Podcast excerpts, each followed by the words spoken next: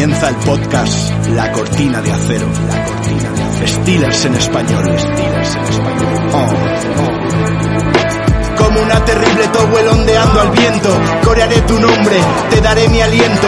Híbrido Steelers, es el momento, acereros forjan la gloria con sufrimiento. Desde los cimientos de Chugnol, la voz de Myron Cop, negro y amarillo es el color. Puro pundonor, la inmaculada recepción. Hombres de acero, somos seis Super Bowls. Comienza el ritual de los guerreros.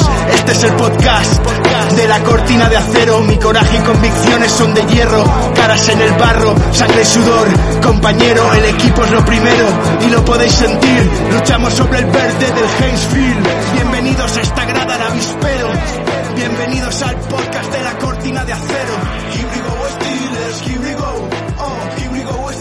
Buenas a todos los Cortiners, aquí estamos una semana más. Eh, personalmente uno de los programas que más me gusta hacer. Eh, vamos a hablar del draft, del pre-draft de Steelers en esta temporada 2023.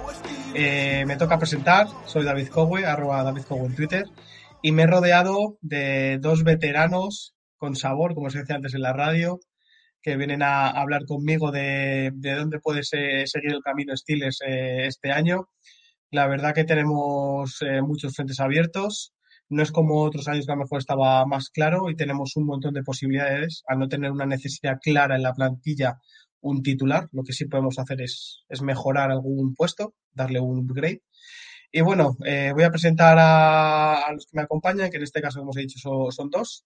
En primer lugar, y vuelve por estos fueros, está el señor Zed, arroba y capo Zed en Twitter que su, hace poco ha publicado un mock en, la web, eh, nos, eh, eh, nos representó en el mock de Spanish Bowl hace escasamente una semana.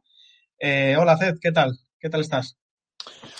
Muy buenas a todos, oyentes de Cortina de Acero. Muy buenas, David. Muy buenas, Marcos. Un placer estar de nuevo aquí. Primer podcast para mí en off-season.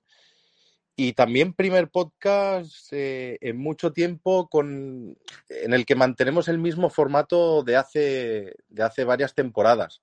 Porque en los últimos podcasts eh, de Cortina de Acero, bueno, pues hicimos un invento.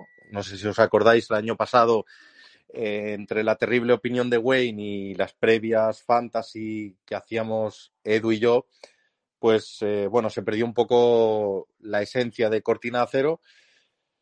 Y, bueno, este, digamos que este formato sí que se, se mantiene, eh, pues camino al, al draft, eh, programas de, de off-season, donde, bueno, analizamos un poco todo, donde hoy pues va a tocar quizá hacer un mock aquí en, en directo y, y nada, y hablar sobre todo un poco de, de las necesidades del equipo, los jugadores que mejor vemos nosotros para, para nuestro equipo y hablar un poco de todo. Así que a disfrutar.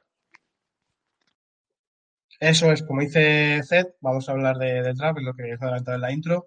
Tenemos eh, cosas pendientes para la semana de- del draft, la que viene, que ya, en, la madrugada del jueves al viernes es la primera ronda. Y luego os adelantaremos, Zed y yo, qué, qué vamos a hacer. Eh, luego continúo y voy a presentar, eh, aunque ya Zed ha dicho quién nos acompaña, que es el señor Marcos, arroba uno guion bajo a cero. Es uno de los fieles aquí de- del podcast, le encanta grabar, como a mí. Y aquí está. ¿Qué tal, Marcos? ¿Cómo vas? Un saludo David, eh, un saludo Ced, un saludo a todos los oyentes de, de Cortina, a todos los Cortiners y pues eh, aquí estamos un día más eh, estupendo y con algo nervios, algo de nervios tengo. Estamos a ocho días ya del draft, después de todo este proceso de escauteo por y, y mocks y todo, todo conversaciones, toda agencia libre, todo todo lo que hemos vivido en un año que ha sido un año vera- de verdadera agitación en, los- en- en la franquicia. Vamos acostumbrados al letargo de, de, de Tolling y, y, ay, y este hombre, se me ha olvidado ahora el nombre de, Colbert, de- Colbert, Kevin de Colbert. Colbert, hombre, de Colbert, sí, de, de Kevin Colbert. Y, y nosotros con Marcán, con su trípode de, asistentes que, que se han movido a través de toda, todo el estado, pues, pues eso, con todos los fichajes y todas las nuevas llegadas, incorporaciones, con una buena base. Y nada, encantado de estar con vosotros. Es un lujo poder teneros aquí, con, poder estar con vosotros.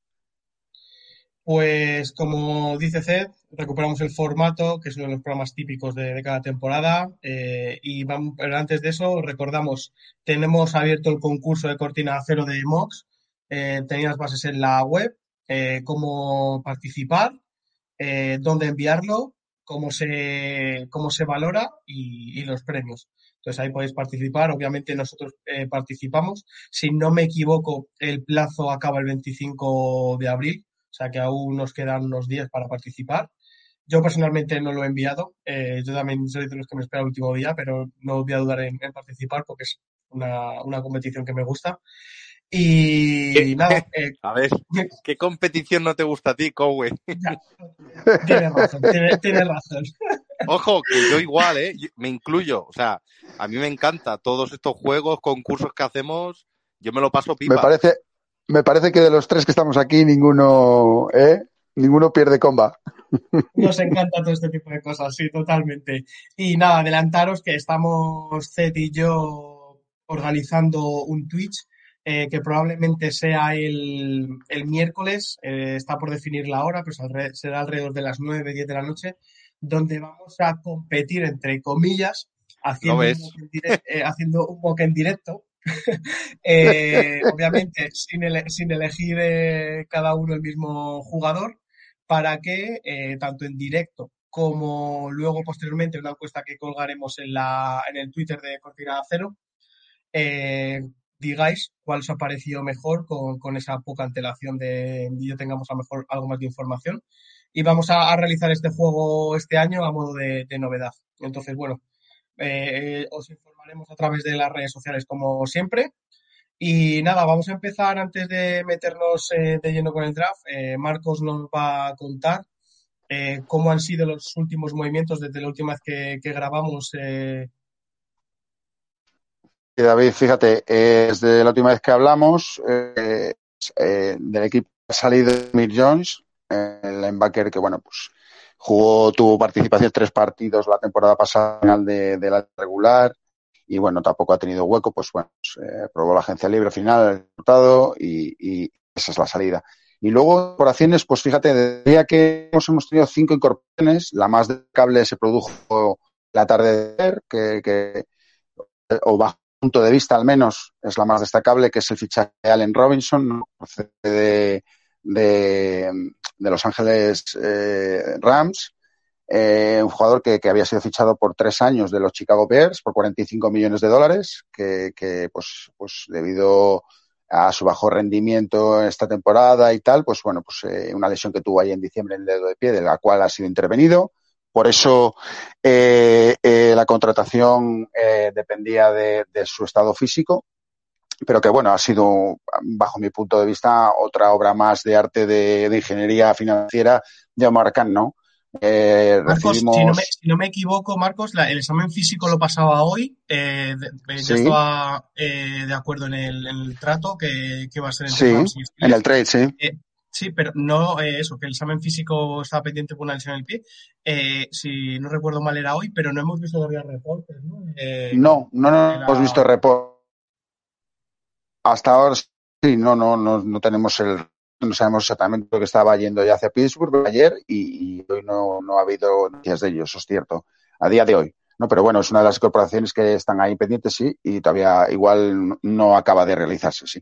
El tema que, que quería decir es que si es como se produce el trade, creo que es un, una buena operación de los Steelers, que puede ser un buen wide receiver 3, como ya ayer comentamos en, en, el, en el chat del grupo, y que nos va a costar 5 millones y un intercambio de rondas de, séptima ronda que, que, bueno, pues son 17 puestos que, se, retrasan los Steelers. Creo que bueno, puede ser un, un buen trade. Eh, pero sí es cierto, como bien apunta David, que todavía no está confirmado a, a día o en el momento de ahora por, por, por el, el, reconocimiento médico. Luego hemos incorporado también dos defensive tackles, que son Armon Watts y, y Braden Feoco, eh, los dos de 26 años. Armon Watts mide un metro noventa y seis, treinta y nueve kilos, o sea, es un, un, buen ancla, como Feoco, que también mide uno noventa y uno y ciento treinta y seis kilos.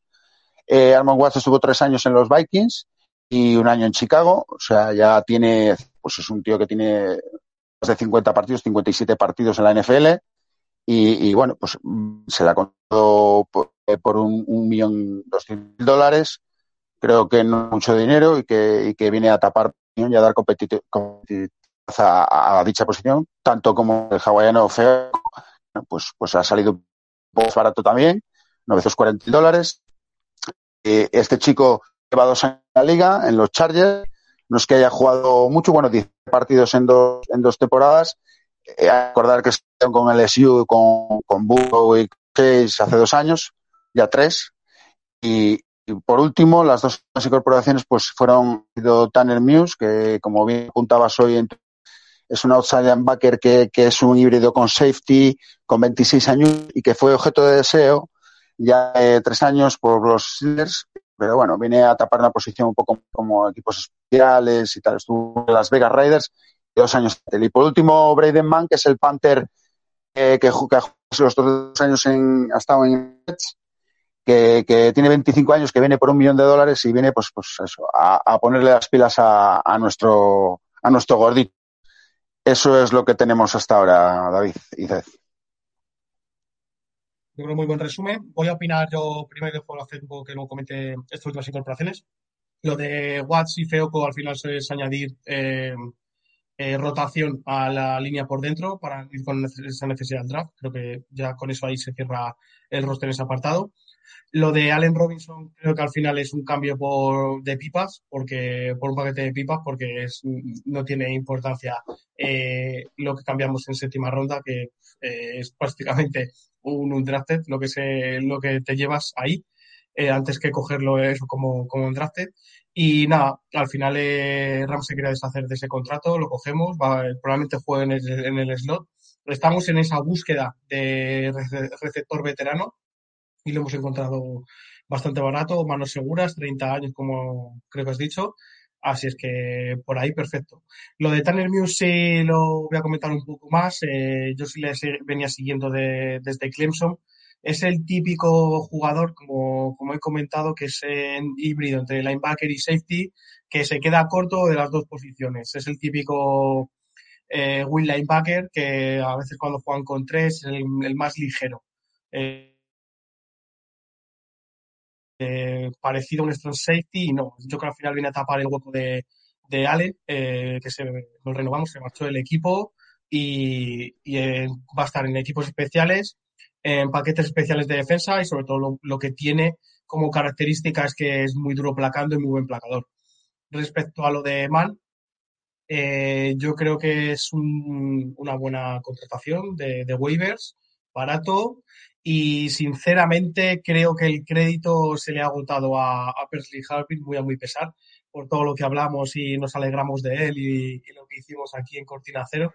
Pero creo que Man es bastante más regular, eh, creo que... Y más completo, David, más completo. Más, com más, completo porque no solamente chuta punts, también kickoffs. Hace y, kickoffs, o sea, ¿no? Claro, sí, que, o sea, que a, a Boswell, a Boswell de, de eso entonces creo que por ahí el puesto de, de Harbin peligra y en esa competición creo que nuestro gordito va a salir perdiendo y, cuando tengan que hacer el corte de 53 eh, sea uno de ellos o antes y no va, no va a hacer temporada con nosotros. A ti, Zed, rápidamente, ¿qué te parecen estas últimas contrataciones? Y empezamos con el draft. Pues, eh, a ver, el, el Panther eh, me parece un movimiento muy inteligente por parte del staff para meter presión a Harbin eh, viniera quien viniera, le iba a meter presión. No lo tengo muy visto al Panther, pero en ese aspecto estoy seguro que, que, va a hacer que Harbin sea mejor. En caso de que el Panther nuevo, que fijaos lo que me interesa, que no me sé ni su nombre, sea mejor que Harbin, pues oye, eso que nos llevamos. De todas maneras, tampoco me haría muchas pajas porque todos eh, hemos hablado bien de Harbin, todos esperábamos que fuera un crack y luego hemos visto que pues ha sido muy irregular y las cosas hay que demostrarlas, como siempre digo, en el campo. El movimiento por Tanner Muse, bueno, era un jugador que yo tenía mucho, mucho hype con él, eh, saliendo de Clemson. Me acuerdo que tenía incluso un hilo en Twitter recopilando tweets de, de gente que sabía de college y tal. Como bien habéis dicho, es un híbrido entre linebacker y safety placa bien, mmm, juega bien eh, dentro de la caja, eh, jugando pues un poquito eh, al blitz y tal, creo que puede funcionar ahí, pero creo que va a tener pocos snaps, que va a jugar sobre todo en equipos especiales, cubriendo la baja de Allen.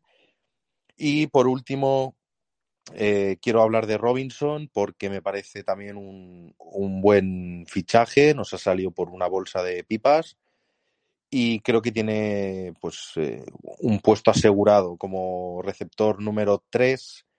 Me parece más que decente en, en ese depth chart y tiene unas muy buenas manos y, y, ya es bastante en este equipo porque tenemos a Dionty Johnson que la temporada pasada tuvo siete drops y Robinson en sus últimas dos temporadas solo acumula tres. De hecho, Robinson es el quinto mejor receptor en porcentaje de, de recepciones y drops. O sea que cuidadito.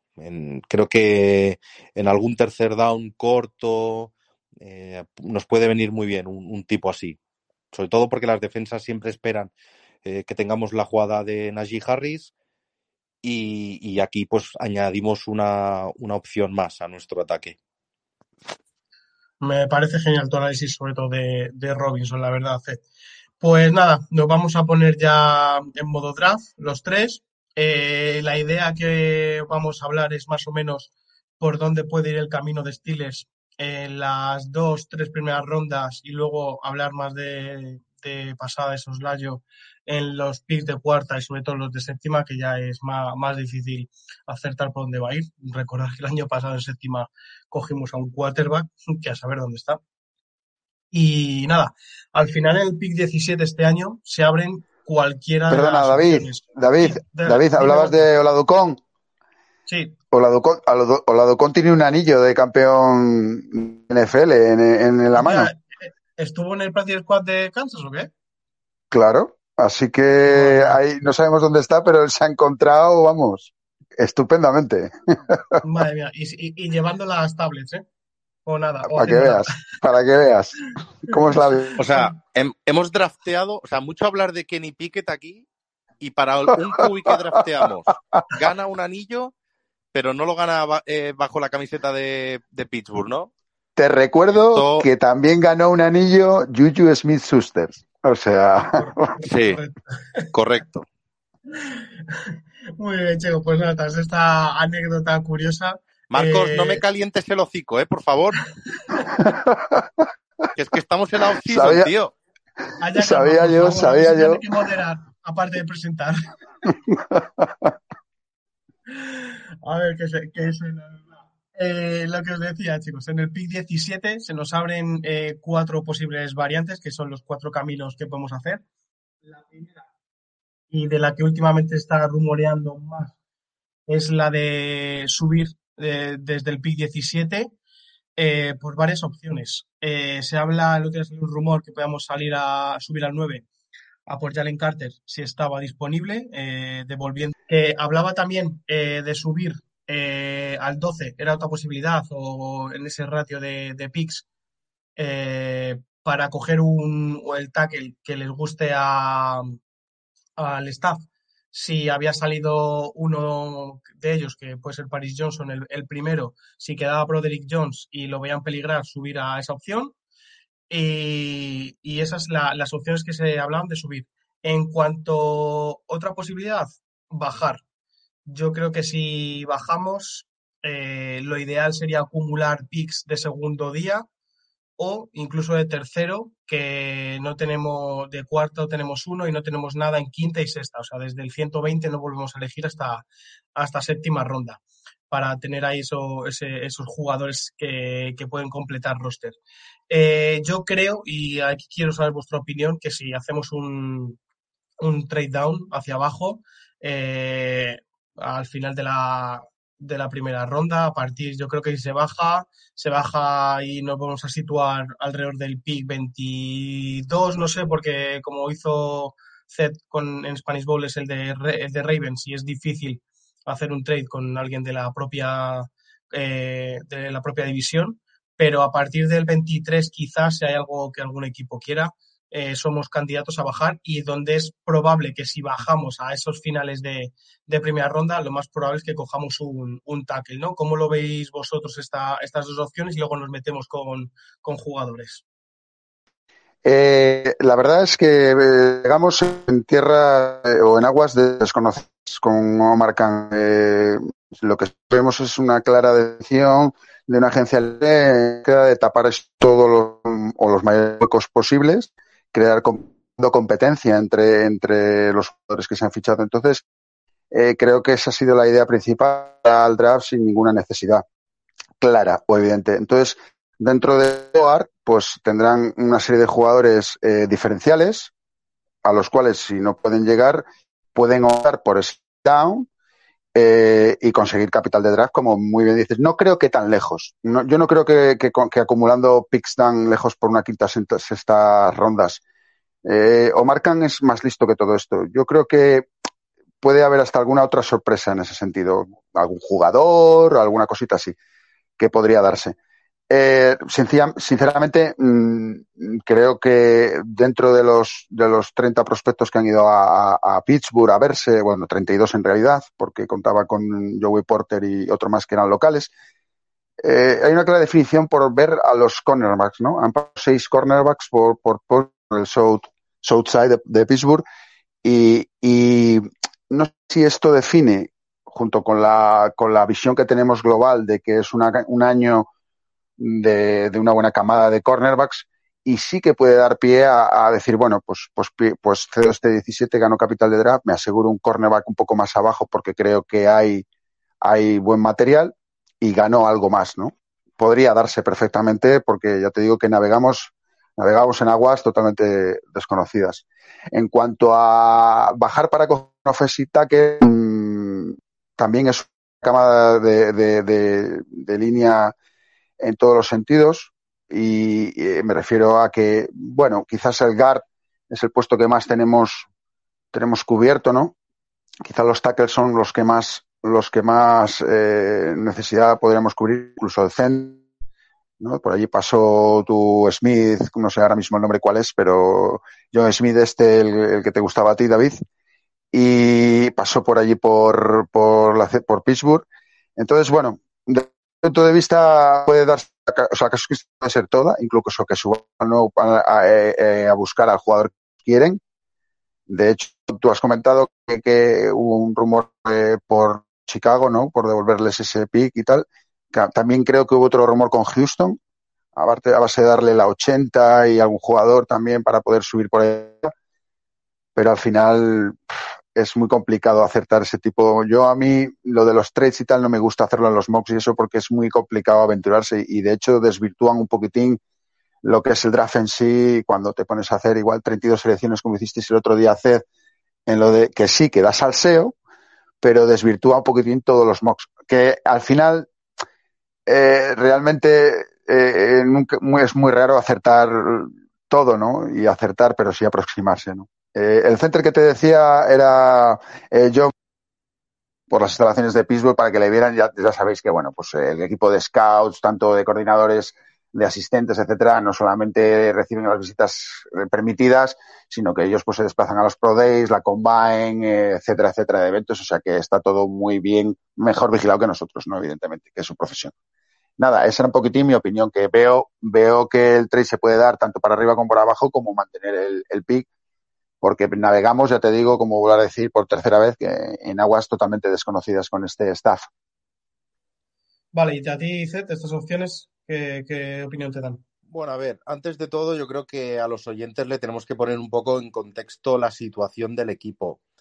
De los siete jugadores que más impacto tienen en el salary cap eh, en ataque, cuatro de ellos son de la línea ofensiva. El único que no está es Dan Moore. Eh, la cuarta ronda del 2021, que es nuestro left tackle. Vale, entonces, además, es un jugador que permitió siete sacks la temporada pasada, el jugador con diferencia que más sacks permitió en esta línea ofensiva.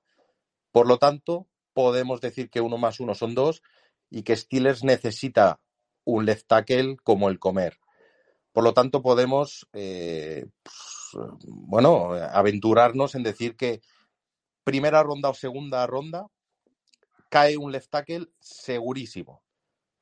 Otra cosa será que el, staff pues tenga en su, en su big board pues una, una, serie de, de left tackle que no sabemos y que si ven alguno disponible en el, no sé, en el 17 o, incluso antes, pues a lo mejor hacen un trade o se esperan. Eso ya es muy difícil de adivinar. Quizás se conforman con el tercero o el cuarto left tackle de la, de la clase. Quizá no, quizá ese día dicen, no, no, queremos al mejor y vamos a subir al 9. Pues claro, eso es muy difícil de saber. Luego, eh, los eh, defensas que más impacto tienen en el salary cap, de los siete primeros, tres son cornerbacks. Es decir, Levi Wallace, Akelo Witherspoon y Patrick Peterson. Em, podríamos decir que, bueno, que estos tres van a ser inamovibles. Parece que la posición que estos van a jugar todos los snaps. Es cierto que hemos perdido a Cam Sutton, por el camino, pero la, adquisición de Patrick Peterson me parece muy buena.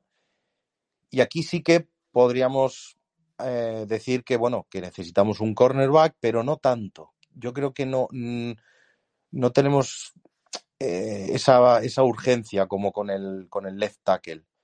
Entonces yo creo que aquí la posición de cornerback sí que si cogemos uno en, el, en primera ronda, estoy convencido de que nos vamos a esperar al, al 17. Y si no, yo creo que va a caer en el 32 o incluso en el 49. Es cierto que yo en el mock de, de Spanish Bowl subí incluso al 6, quería a Cristian González, pero un poco por, por dar show, ya me conocéis, pero realmente no creo que la, la táctica de Steelers en el draft sea, sea esa, ni mucho menos. Y pues, sí. Dime, dime. No, termina, termina, que quería iniciar. No, y, bueno, luego si quieres, mm, podemos repasar qué jugadores eh, han tenido visita con nosotros, del, del left tackle, de, cornerbacks, cuántas visitas han tenido, mm, bueno, el Pro Day que hayan ido Tomlin y, y Khan. Yo lo tengo aquí apuntado todo, o sea que... estuvimos hablando algo en el anterior programa que, hice con, con Marcos, hablamos un poquito, obviamente luego se han producido más visitas a, las instalaciones de Pittsburgh y algún mm. Pro Day que quedaba por ahí suelto. Si quieres comentar lo, principal en nombres, porque hay nombres eh, también de, gente que han invitado que, aunque eh, tiene importancia, más que nada para hacer entrevistas, hacer pruebas físicas, hacer algún tipo de, prueba eh, en el campo, al final los datos que vemos eh, de estadística de otros, de otros años, eh, estamos viendo o se ha visto que en los últimos 20 años, de todas esas visitas que se han hecho, rara vez se ha, se ha cogido una de esas personas que ha, que ha, se ha visitado ha visitado Pittsburgh en, primera ronda. Sí, pero tú una tienes, indicativa. ¿Tienes, Cowe, exactamente a qué visita se refiere? Porque yo vi el tweet, pero se me olvidó guardarlo y claro, yo, tengo la lista de jugadores, si queréis. Yo, ¿eh? yo, también, sí. y un resumen de por posición y demás, de los jugadores que fueron, de los 30 jugadores que, se han solicitado. La misma, la misma lista. Lo que yo quiero saber es que uh el tweet ese que habla Cowe, que yo también lo vi, hablaba de, de un tipo de visita, porque no, no cuentan todas las visitas igual. Recordemos que tenemos el, el Pro Day, tenemos eh, lo de las 30 visitas, luego tenemos la Combine y aquella estadística se refería a una en particular. Ah, vale, vale, vale, ya te entiendo, ya te entiendo. No, yo no sé de qué, no sé de qué habláis, ¿eh? ¿eh? yo, sí, yo creo que es los jugadores que se invitaban a las instalaciones, eh, es la gente que se elegía en primera ronda de hace pues de 20 años hacia acá, era algo así como de, todas las entrevistas que se habían hecho, o mejor dicho, esas invitaciones a visitas en las instalaciones, de todos esos jugadores de 20 años hacia aquí, solo se había eh, elegido una, uno en primera, en primera ronda. Que como que no es indicativo que visita las instalaciones con que el equipo se interese, porque también para otras eh, para otros picks suele ser eh, suele ser también interesante. Incluso para gente que le da el Pro Day o, o mismamente para algún undrafted o cosas así que se, que se puede interesar a posteriori. Ahí, ahí sí te doy la razón, David. La Ahí, tres- en el tema de los undrafted, que, que sí que tienes razón que en ese tipo de visitas que, bueno, de hecho tenemos el caso de los pick, va- hablando un poco del pick 1, pues no, tenemos el caso más reciente de Kenny Pickett, que fue de todos los cu- cubis que, que invitaron, fue el único que no invitaron. No fueron ni a su Pro Day ni, porque estaban hartos de verle. Y fue el pick 1, ¿no? Entonces, pero bueno, independientemente de eso, jugaba en la universidad en el propio Claro, campo. en el propio campo y tal. Bueno, era algo, es, es algo evidente y entonces, pero bueno, te quiero decir que, que ellos des- despistaron, ¿no? Con esa, con esa jugada, ¿no? Entonces, pues bueno, pues sí que, que será un bajo porcentaje, pero bueno, pero puede ser indicativo, pues lo que estás diciendo, para una vez acabado el draft, como agencia libre, como drafter, pues, pues, pues pueden sí que reclutar este, este tipo de jugadores que han, que han visitado. Vale, ¿algo más, Zed, o empezamos a hablar un poco de jugadores ya?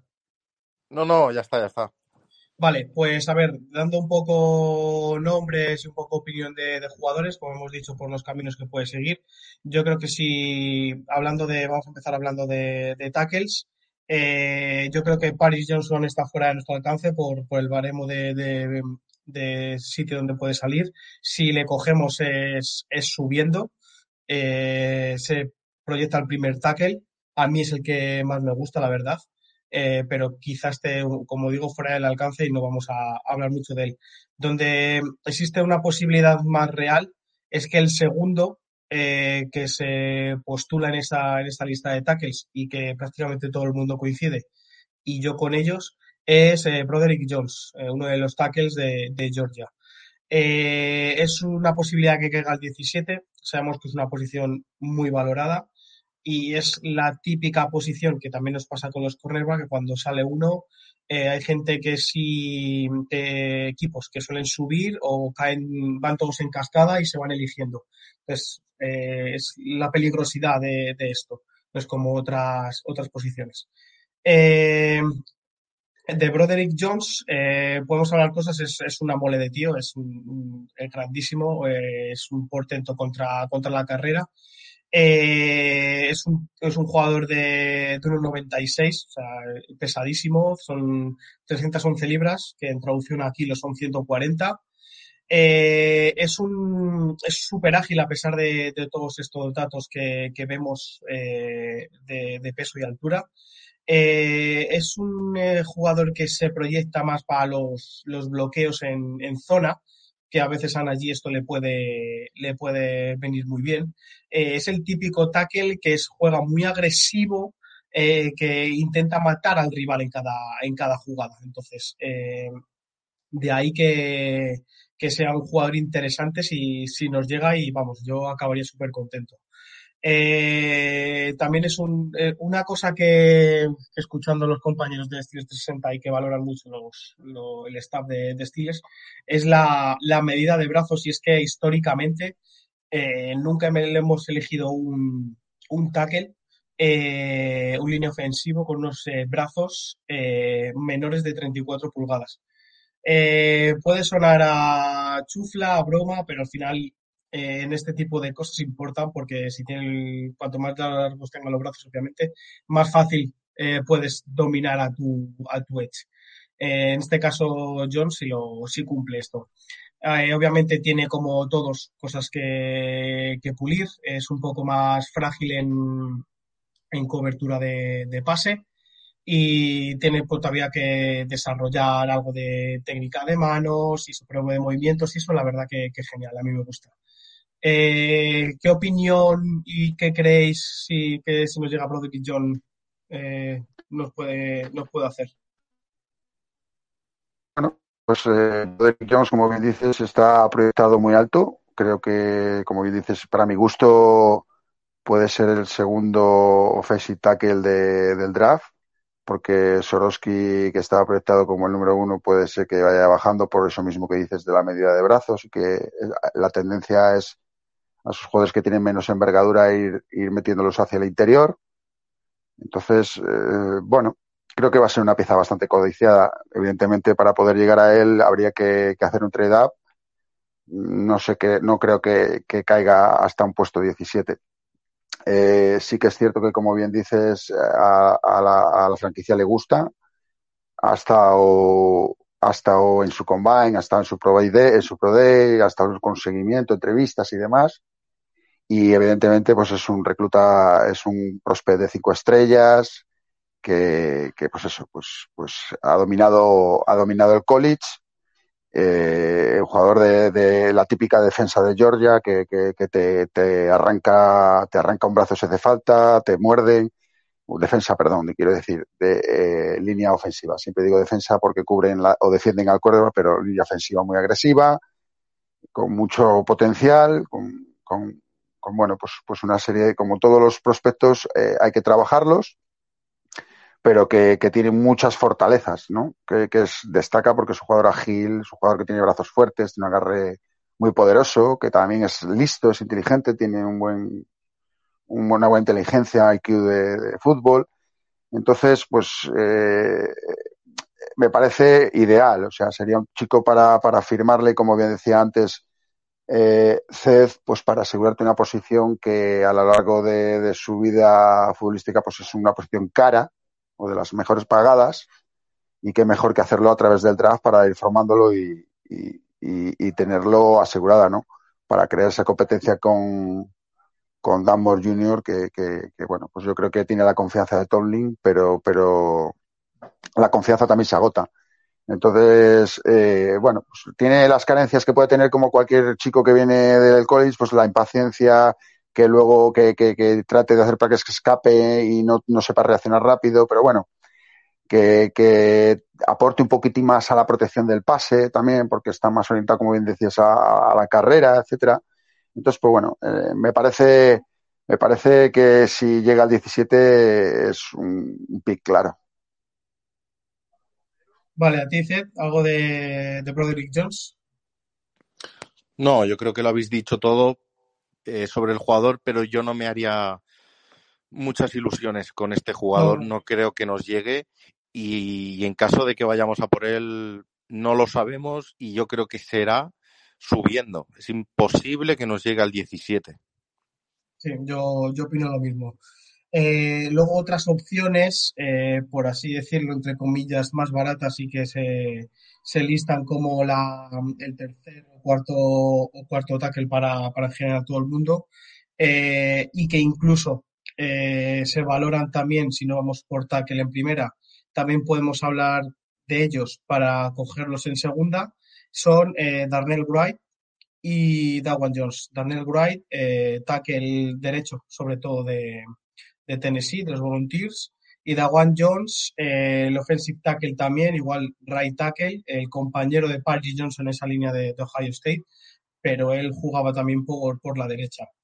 Eh, en este caso, yo creo que si cogemos un tackle más proyectado a la derecha, como decía hace del tema de, del cap importa y Okorafor es, es uno de los jugadores en ataque que más, más cap se come.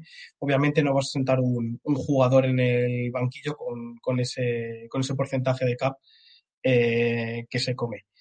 Eh, el tema es eh, que si, le, si un, un, right tackle, la competencia se abriría en el left tackle de Okorafor contra Damus Jr.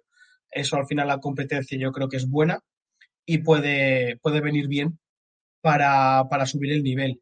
Eh, es difícil coger un left tackle puro que no sea, porque fuera de ahí el único es Antonio Johnson, Anton Johnson, perdón, de, de Oklahoma, y a mí personalmente no me gusta para, para, para ese pick mm, del 17, el 32 eh, puede seguramente caiga, pero el 17 ni de broma, eh, porque le veo muy, muy ligero, no me gusta eh, cómo juega tanto, incluso eso, preferiría coger un, right tackle y que esa competencia se abra en el, en el lado izquierdo. De, de ellos dos, a mí el que más me gusta es Dawan Jones, que, que es una mole de, de, tío. De Wright es un poco más, más liviano. Ha jugado el, el, pro que tiene Wright es que hace dos años sí fue left tackle en la Universidad de Tennessee. Entonces tiene, tiene eso a su favor que conoce esa, esa posición, pero se proyecta más en, la derecha. Eh, de Dawan Jones, ¿qué podemos hablar? Pues este tío es enorme. Si antes hablábamos de, Jones, de Broderick Jones, que, eh, era grande, este es aún más grande, 6'8, este pasa de los 2 metros, 375 libras. Eh, esto es otro jugador que arrolla para la, la carrera, eh, y, pero tiene menos, eh, menos problemas de, de, juego de pase, es, más eficaz. Eh, porque además eh, cuando golpea a su, a su contrincante lo hace con bastante fuerza y le hace perder el equilibrio eh, y, suele jugar bien en, en este caso y, y, en ese caso mejor a Broderick Jones, pero en completo Broderick Jones eh, eh, en conjunto está muy por encima. Eh, tiene cosas negativas, obviamente, y una cosa que se ve mucho en la universidad es que comete muchas faltas, cosa que eh, nosotros adolecemos en esa, en esa línea ofensiva y eso no lo mejoraría, pero bueno, a ver cómo puede trasladar esto a la, a la NFL. Eh, no es tan ágil como Broderick Jones, al ser más grande y, pesado, entonces a veces eh, sufre un poco contra estos pass que son más propensos a jugar y a irse por velocidad. Entonces ahí, ahí, tiene, ahí tiene problemas. De, de Wright quiero hablar que eh, tiene esa versatilidad, que ha jugado en los dos lados y conoce los dos lados, pero que se proyecta más por el lado derecho. Eh, es muy potente, eh, es otro tackle súper agresivo, o sea que lo que vemos en los, todos los que hablamos son, son tackles que, que se emplean con, con violencia, ¿vale? entendamos violencia en, el juego a la hora de, ganar a su par. Eh, Daniel Royd es algo peor en, en juego de carrera, eh, sufre descoordinaciones, eh, entonces tiene, tiene ahí un, debe que mejorar. Si queremos enfocar el tema de la carrera y darle oportunidad a allí, es el que, el que tendría más que mejorar y, y, saldría un poquito peor en este, en este sentido. La verdad es un tackle con, buena técnica a pesar de estos fallos de, juego de carrera. Y, y, a comparación de los otros dos es algo más pequeño y, menos ágil y de ahí que, que sufra a veces. Eh, no están también, el balance que tiene a la hora de jugar es un poquito más, más frágil, por así decirlo, le, le dominan con un poquito de más facilidad. Por eso yo, eh, si no es Dawan Jones, en mi opinión, eh, ni no cogería ninguno de estos en el eh, tackles en el, en el 17 y sí me sentiría más cómodo cogiendo en el 32. Vosotros, eh, ¿qué opinión tenéis en cuanto a, tackles y qué estrategia podría seguir con, con, estos datos de estos dos que hablamos de Darnell Wright y, y Dawan Jones? A ver, fenomenal análisis que has hecho, Cowe, de ambos tackles. Yo en el mock puse Darnell Wright, pero bueno, realmente también cualquiera que venga de estos cuatro o cinco que hablamos todos, creo que sería un upgrade para, para Steelers. Mejorarían a Dan Moore. Ya veríamos cuál sería la, la táctica de, de Steelers, si pasaría Okorafor al left tackle o se quedaría en el right tackle y el rookie que llegara sería el, left tackle. Bueno, eso habría que verlo. Pero todos estos nombres que se están barajando ahora para, para esta primera ronda o, incluso el 32, cualquiera me vale porque sé que cualquiera va a mejorar lo que tenemos. Pero mmm, lo mismo que decía antes, que parece que todo pinta que vamos a elegir a uno, también debo decir que en los últimos 10 años el pick más alto por un eh, línea ofensivo fue Kendrick Green en el 87, pico 87. Eh, ha habido cuatro años donde no hemos gastado ni un pick en el draft, en un OL, y luego pues hemos visto terceras rondas, cuartas rondas, séptimas, quintas. Es como que es cierto también que Stiles ha tenido buenas líneas ofensivas, pero en los últimos años no lo hemos tenido y pese a ello hemos elegido rondas muy bajas. ¿será este por fin el año donde caiga uno en primera o segunda ronda? Pues habrá que yo verlo. Creo, yo creo que sí, Ced. Yo creo que estoy muy de acuerdo en, muy de acuerdo en el análisis que has hecho. Tú piensas que cogimos a De Castro, a Ponzi y formamos, configuramos una línea ofensiva muy buena que ha sido y ha perdurado mientras nos ha perdurado el Cubi. Han ido cayendo un año o dos años antes y luego ya, pues Ben se, ma, se marchó, ¿no? Entonces creo que sí, que, que dentro de lo que es eh, específicamente el draft, hay que tener claro que, que primero, Tomlin no es de poner jugadores eh, novatos. Creo que la línea ofensiva que tenemos acabó el año mucho mejor de lo que empezó.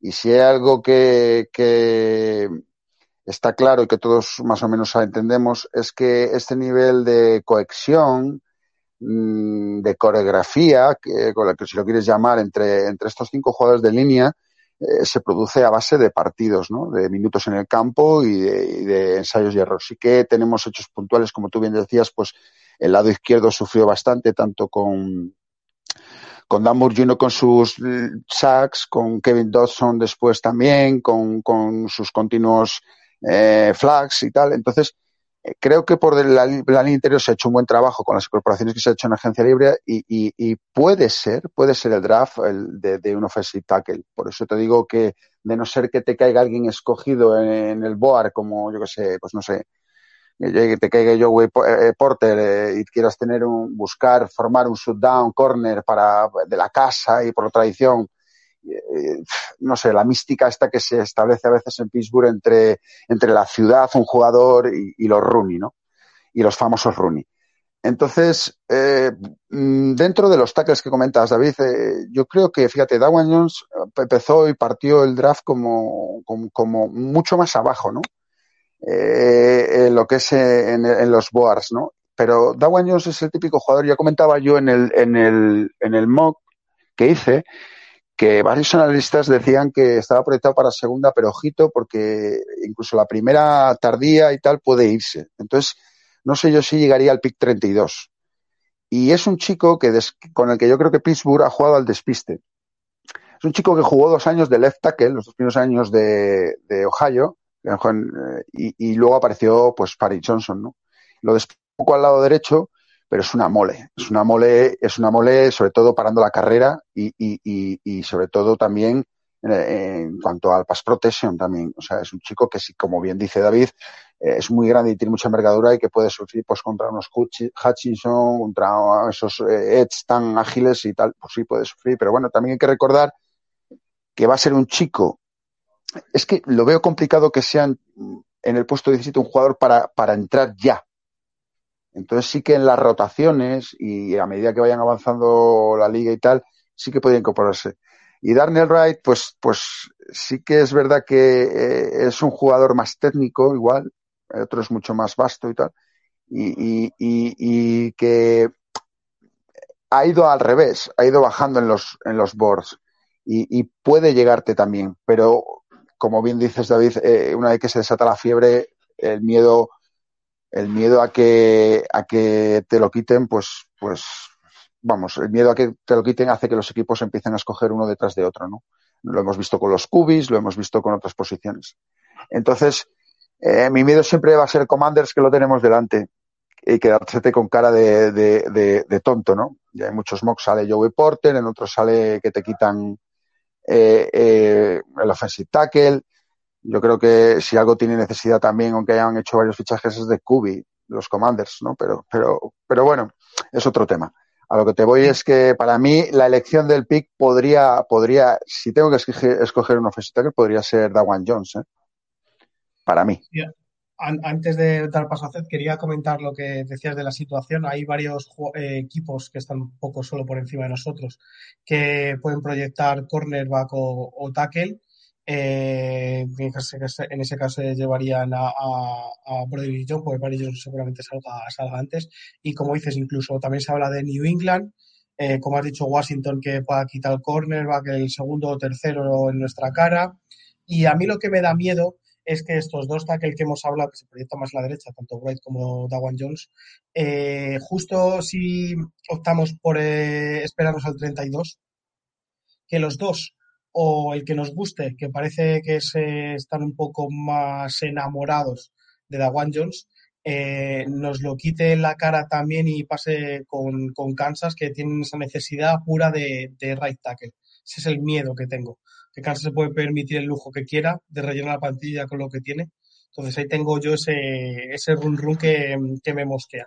Pero bueno, por eso te decía yo, por eso te digo, te, digo que, que, no me sorprendería que, que dijeras, bueno, pues Dawan Jones está para caer a final de primera ronda o principios de segunda, que se aventurara a Pittsburgh en decir, bueno, no, mira, me le aseguro en el 17 Obviamente, y tengo mi futuro left tackle o, o, incluso jugadores híbridos que sabemos que a Tomlin le gusta, ¿no? Por eso, tenemos claro quiénes son los dos primeros y en, ese tercer puesto, eh, eh, sacando de la ecuación Skonowski, que aunque se liste como tackle, eh, muchos equipos le tienen más como hogar por el tema de, de, los brazos que hemos hablado, que creo que eran 32 pulgadas lo que, lo que medían. Entonces, ante eso, los, equipos los, suelen meter por dentro ese tipo de jugadores. Eh, al final es otro jugador, obviamente, que va a salir antes que nosotros, que no hablamos de, no vamos a hablar de él. Y además, como existe eso, que Stiles no lo, no lo valora, pero a saber por dónde nos sorprende. Eh, Zed, ¿qué opinión te dan estos dos eh, jugadores de los que hemos hablado?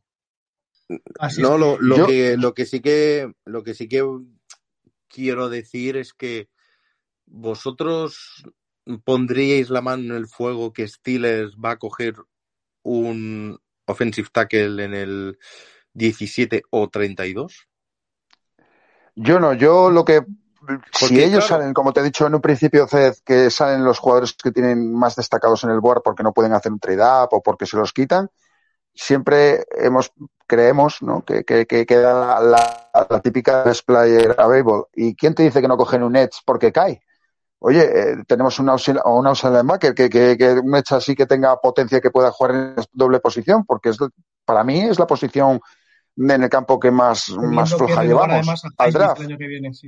Entonces, ¿quién, no, claro, no, es muy difícil tenerlo claro, pero yo creo que, eh, siguiendo con el hilo que tú habías dejado, que creo que es el año de coger un offensive tackle. Perdóname, Cez. Es que yo llevo pidiendo junto a Wayne, lo sabe toda la, audiencia, un tackle desde hace tres años. Sí, pero era posición 20 y 24. Ahora estamos en la 17. Yo voy a dar mi, opinión y además vamos a, voy a aprovechar para introducir eh, el siguiente tema. Y, es que eh, a mí, los, entre los cuatro, sin meter a Skoronsky, los cuatro primeros tackles, me parece que el siguiente escalón, liderado por Anton Johnson, me parece demasiado, demasiada diferencia eh, a comparativa de los cornerbacks, que yo, eh, como bien ha dicho Marcos, es una clase mucho más profunda y en, en segunda ronda te puedes encontrar a alguien que merezca bastante la pena y no, no arriesgarte en ese pick 17. Eh, ¿Qué es lo que a mí más me, me cuadra o veo por históricamente dónde se mueve Steelers? Y aquí introduzco el tema. Eh, eh Joey Porter Jr. Sabemos cómo se mueve la franquicia en cuanto a eh, jugadores familiares, hermanos, hijo de Joey Porter, el mítico linebacker de, Steelers, entonces, todos estos lazos ha jugado en Penn State, todos estos lazos que muchas veces unen a, jugadores con la franquicia, sabemos que la franquicia los lleva a cabo. El año pasado lo vimos con el hermano de Cameron Hayward y este año, aparte de esos lazos, en principio sería uno de los, eh, yo creo que es indudable que es uno de los tres eh, top cornerbacks de este draft. Eh, yo creo que todos tenemos la, opinión de que los, el equipo titular está completo, pero donde más haría falta ese, esa mejora en ese puesto titular es tanto en tackle que ya hemos hablado como en un cornerback. No solemos acertar, nunca, difícilmente en primera ronda, desde hace muchísimos años. Y al final Joey Porter, viniendo de la casa, la gente y el staff yo creo que está bastante, bastante por la labor. Eh, de aquí de, de Joe Porter te voy a dejar a ti hablar, Marcos, que sé que lo tienes muy visto, te encanta, lo has estudiado bien, así que te voy a dejar, te voy a dejar que, lo desarrolles tú. Sí, bueno, eh, yo antes de hablar de Joe Porter quería anotarte para acabar con el tema de los offensive que ya sé que nos vamos muy mucho en el tiempo. ¿Qué, qué opinión te quería preguntaros qué, qué opinión tenías sobre Cody Mouch, que también estuvo visitando las, las instalaciones, el chico este sin dientes que empezó como Tyrene y ha acabado siendo eh, un offensive lineman que, puede jugar en varias posiciones y tal. Ojo, ojo a ese chico, al vikingo, que, que igual nos llevamos alguna sorpresa, ¿eh? No sé qué opinión tenéis, no sé si lo habéis visto algo. Yo he visto algo, pero me, me parece más. A ver, es un buen jugador, es bastante agresivo, pero lo que me parece más es la historia por el tipo de jugador que es, el carisma que desprende, el tema de los dientes. Creo que me supone más eso que, que al final el propio jugador como tal. Obviamente, mm, es un jugador que tendría que salir mm, segundo día finales, tercero principios, como mucho para mí. Entonces, de ahí simplemente la fama por, por ese tema, pero yo en principio me costaría valorarlo para cogerlo, por, por mucho que te guste y mucho que se haya hablado de él. ¿Y tú, Ced? No tengo ninguna opinión. bueno, pues nada, pues eso. Pues Joey Porter, como bien has dicho, hijo de, de, de linebacker de los Steelers, de Porter, eh, eh, un chico que lleva siendo seguido desde que entró en Penn State, eh, es un chico de la casa que se crió que nació.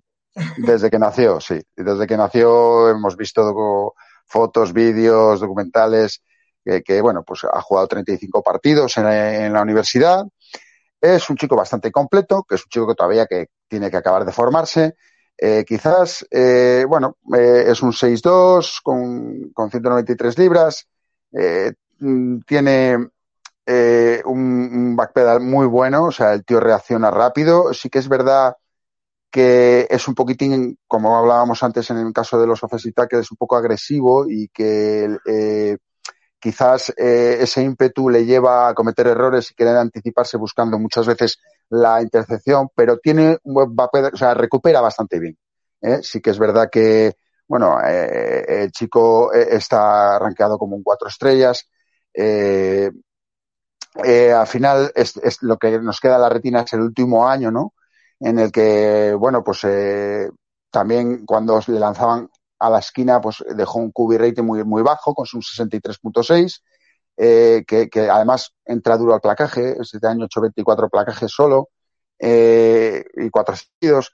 Eh, sí es verdad que lo que ha eh, no haber hecho ningún tipo de intercepción y tal, pero, pero sí que ha estado cerca en muchas ocasiones. ¿eh? O sea, sí, es de este, en ese sentido sí que las manos quiere, eh, son cosas que se van aprendiendo con la técnica también. Ese, ese, ese es el típico corner que llega por el último, pero bueno, estas cosas, como digo, pueden, pueden, pueden mejorarse. Fue, fue nombrado segundo equipo la American eh, por la Social Press, o sea, tiene una serie de, de, de nombramientos de, de, lo que te digo, de, un cornerback top. Y luego, pues, eh, creo que está en un, caería en una buena franquicia, pues, para en, en un shootout corner, que es lo que, y, asegurarte una posición que, como hemos hablado antes, eh, es una posición elevada, ¿no?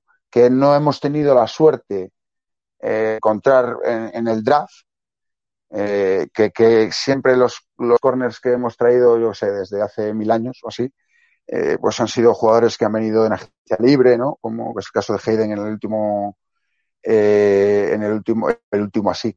Pero bueno, tenemos ahí dos, dos, dos buenos cornerbacks con, con, con Levi Wallace y con Patrick Peterson para que pudieran hacer de, de mentores y de guías y, y, y está todo preparado para ello. Ahora, eh, yo a mí el chico me gusta y creo que tiene 23, no creo que llegue a 23 años, parece que tiene ahora mismo, no recuerdo bien, 22 años y medio, debe tener una cosa así, 23 años, o sea que es un chico con, con futuro y, ya te digo que suena mucho en la ciudad, ya sonaba mucho desde noviembre, diciembre del año pasado, que los Steelers le han invitado, que no han hecho un seguimiento exhaustivo, que le invitaron a, pero, pero como hemos dicho antes también, la franquicia juega al despiste con este tipo de jugadores. Entonces, lo que yo tengo claro es que si cae en el eh, sería muy que, lo dejáramos pasar. Hombre, pues eh, estaría bastante bien, la verdad. Eh, creo que detrás de Cristian González y eh, Witherspoon está él Veo un poquito peor a, a, Banks de la Universidad de Maryland, si no me equivoco. Porter es el tercero. Y sí, me gustaría, pero, pero es que también me gustaría un, un, un OL, un offensive tackle. Y todo dependerá de, de si luego en el 32 nos queda un buen offensive tackle, porque si te vas de este draft con un cornerback y, y Dan Moore va a seguir siendo el left tackle titular, estamos otra vez ante un, un fracaso. Eh, pero claro, no se puede saber. Es que al final eh, todo esto es muy, es muy complicado de, de, predecir.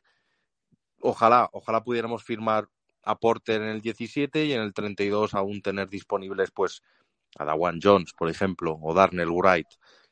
¿Vosotros qué preferís? ¿Tener atado a, a este cornerback y luego eh, offensive tackle el que sea? ¿O atar mejor a un offensive tackle, ya sea Darnell Wright o Dawan Jones, y luego en el 32 conformarse con Banks o alguno peor? ¿Qué sería para vosotros la, la mejor combinación posible? Yo Dale. voto por la de offensive tackle y un cornerback peor. Es mi combinación eh, elegida. Puestos dale, a. Dale, Marcos, y. Yo, yo estoy completamente de acuerdo contigo. Fe, yo estoy completamente de acuerdo. Es el momento de coger línea ofensiva. Tienes un, un, un, running back que vas a apostar por lo de carrera. Tienes un QB rookie al que hay que proteger. Su largo. Tienes. Eh, yo no soy tan con Damo Jr., creo que la juventud de la hace que, que sean mucho más severos los, los fallos, porque, no sé, yo creo que a partir de, de, los 30 es cuando se ve y se forman esos jugadores, ¿no? Y son todos muy jóvenes, Fed. Entonces sí que es verdad que la línea empezó muy insegura, era nuestra habilidad que teníamos todos mucho miedo, un cubi nuevo, que vino Mitsubishi, pero también eh, pues no fue capaz de llevar adelante el equipo en muchas ocasiones porque la línea pues tenía que ajustarse. Entonces, sí que buscar un refuerzo y una, y una pieza para decir, como un poquitín como hemos dicho Tesco Harvey, oye tío, si no te pones las pilas, eh, aquí tiene este que es un primer pick, eh, y, oye, ponte las pilas, ¿sabes? O sea, en ese sentido, yo pienso como tú. Eh, es el momento de coger un offensive tackle y después un corner, pero por lo que te he dicho también, porque creo que hay una camada mayor de, de. Si llega yo 17, no sé, no lo sé. La verdad no sé lo que hará la franquicia.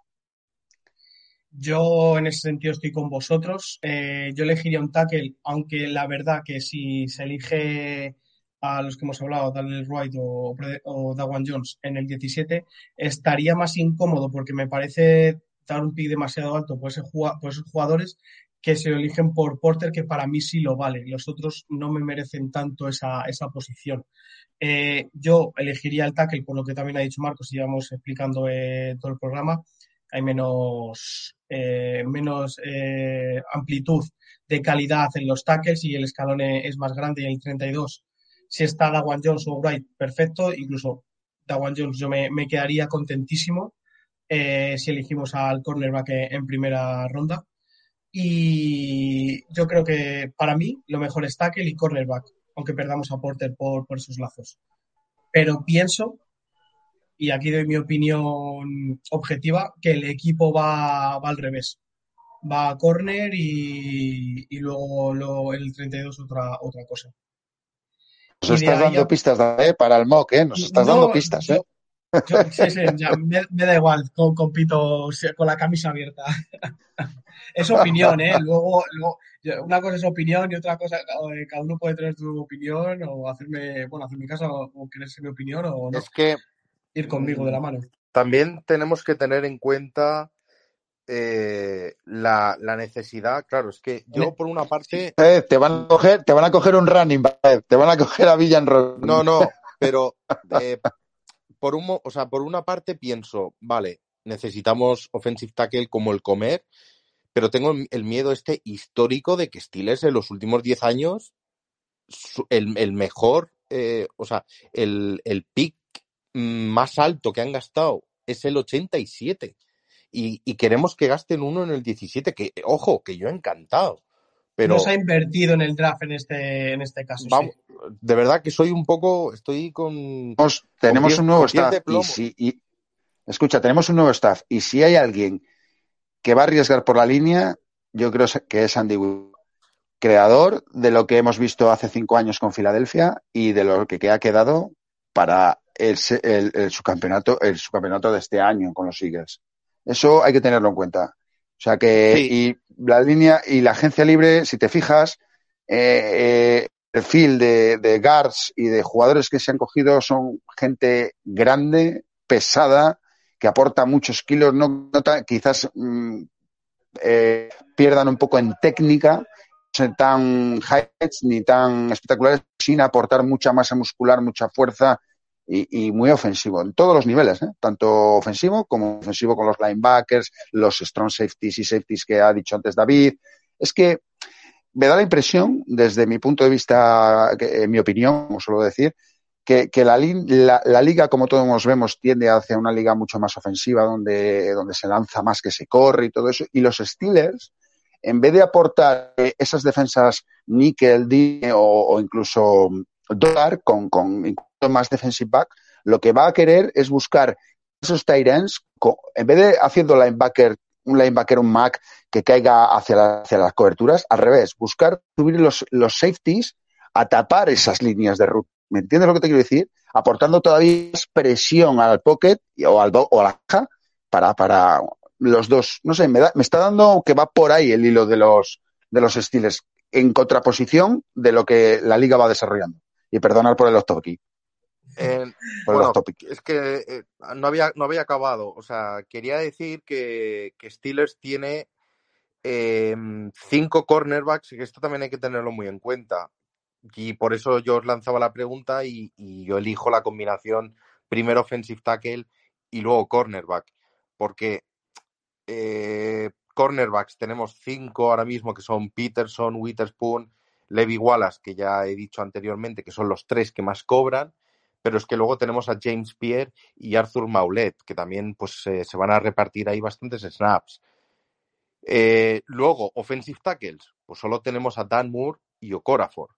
Entonces, creo que este puede ser el año. Hay cositas que me hacen pensar que este puede ser el año que por fin podemos coger un offensive tackle en primera ronda. Y eso me haría muy feliz pero es normal, entendedme, yo he escarmentado ya mucho de estos últimos años y no las tengo todas conmigo. Ojalá que sí.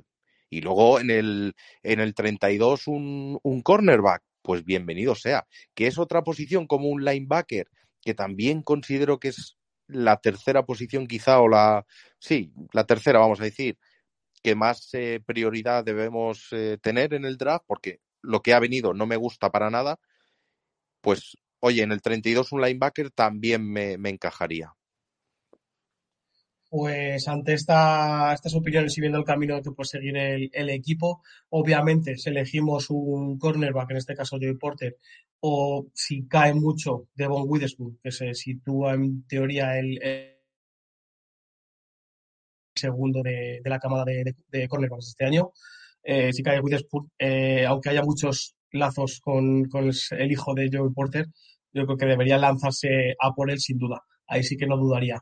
Si lo que quería decir, si elegimos un cornerback, obviamente en el 32, el camino a seguir, uno de los caminos sería un tackle. Ya hemos hablado de ellos, de los posibles que se, se podrían elegir en ese, en ese rango, que sería, vuelvo a repetir, Daniel Wright de Tennessee, eh, Dawan Jones de Georgia y como tercera opción Anton Johnson de, de Oklahoma. Si vamos por el otro camino, elegimos ese tackle que en principio los tres deseamos en ese 17, se nos abre el abanico para elegir eh, dos posiciones claras, yo creo, en este, en este pick 32. Uno es ir a por ese cornerback o ir en principio, y no creo que haya salido, ninguno de los linebackers eh, y reforzar esa posición con el que tengan primero ellos en el board en ese pick 32, el que es el que crean que viene mejor al equipo y es el mejor para ellos. Vamos a empezar con los cornerbacks. Eh, os doy eh, cuatro nombres, ¿vale? Y ahora los diseccionamos un poco y, vamos con, con, las opiniones. El primero y del que más se une con la franquicia, aunque no me parece que el de los cuatro, es Killy Ringo, cornerback de, de Georgia. Eh, ver a Kill eh, Ringo es algo, por así decirlo, desesperante. Eh, es, muy regular te puede hacer una gran jugada y con una apicia. Entonces, eh, sería un gran riesgo, aunque tiene una calidad enorme este jugador. Eh, mide 6'2, o sea, es un cornerback bastante alto. Eh, además es bastante agresivo para, para, el tackle, juega, juega muy bien, apoya la carrera además. Eh, eh, debido a su tamaño, es un jugador que a tight ends y a, y a receptores de, ese tamaño.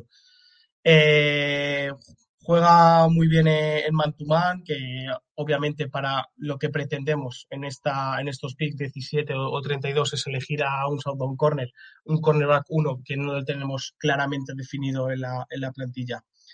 Eh, al, la, la, él es el tema de, de lo que son la irregularidad. Eh, confía mucho en sus instintos, eh, arriesga y, y, ante esos eh, riesgos que toma a veces permite grandes jugadas es el, la preocupación que existe con Ringo. Aunque si se estabiliza en eso, eh, para mí, a mí me parece un cornerback buenísimo, buenísimo. El segundo para mí, y que para mí el mejor y que sería quizá el más apropiado en, en este pick, es de Deontay Banks, el que ha hablado Zed antes del de, cornerback de, de, Maryland.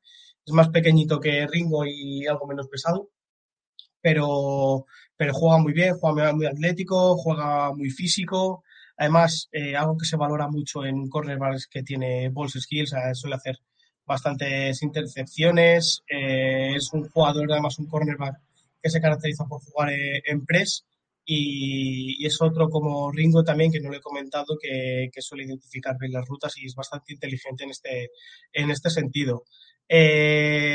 A mí el, cuarto, el tercer nombre que voy a plantear aquí, para mí sería Cam Smith, que la verdad que no lo, no lo he visto mucho, no me he ido, no me puedo ir a tanto, eh, porque creo que de, de, estos que hemos hablado, de, de, los cinco primeros, obviando a Cristian González y Witherspoon, que no, no llegarán, metiendo los más que posibles por los picks que tenemos y las opciones que sean Joey Porter, eh, Killy Ringo y Dante Van, si los he visto y puedo hablar de ellos. Y luego la última opción, eh, os dejo otro nombre simplemente como, como opción, aunque yo la vería más dudosa y sobre todo eh, más rich que las otras dos. Aparte de Can Smith, sería Emmanuel Forbes de, de, Mississippi State. Yo creo que esas las opciones para este pick 32, incluso, y es probable, eh, Forbes caiga al 49 si vamos por otro camino en ese, en ese pick 32. Y, Cam Smith también, de hecho, fue Sergio, si no recuerdo mal, que lo eligió en, en ese primer mock que él publicó en, en, la web, que se aventuró prácticamente nada más acabar la, la temporada. Eh, ¿Alguna cosa más de estos dos cornerbacks que, que hemos hablado? Eh, son, eh, tienen un RAS, el Relative Athletic Score, este que, que marca referente a las a los datos físicos, datos del combine bastante altos. Es una cosa de las que se fijan bastante los equipos, que define muy bien la nota de los eh, atléticas de todos estos, estos jugadores. De hecho, eh, a ver, que tenía aquí los datos.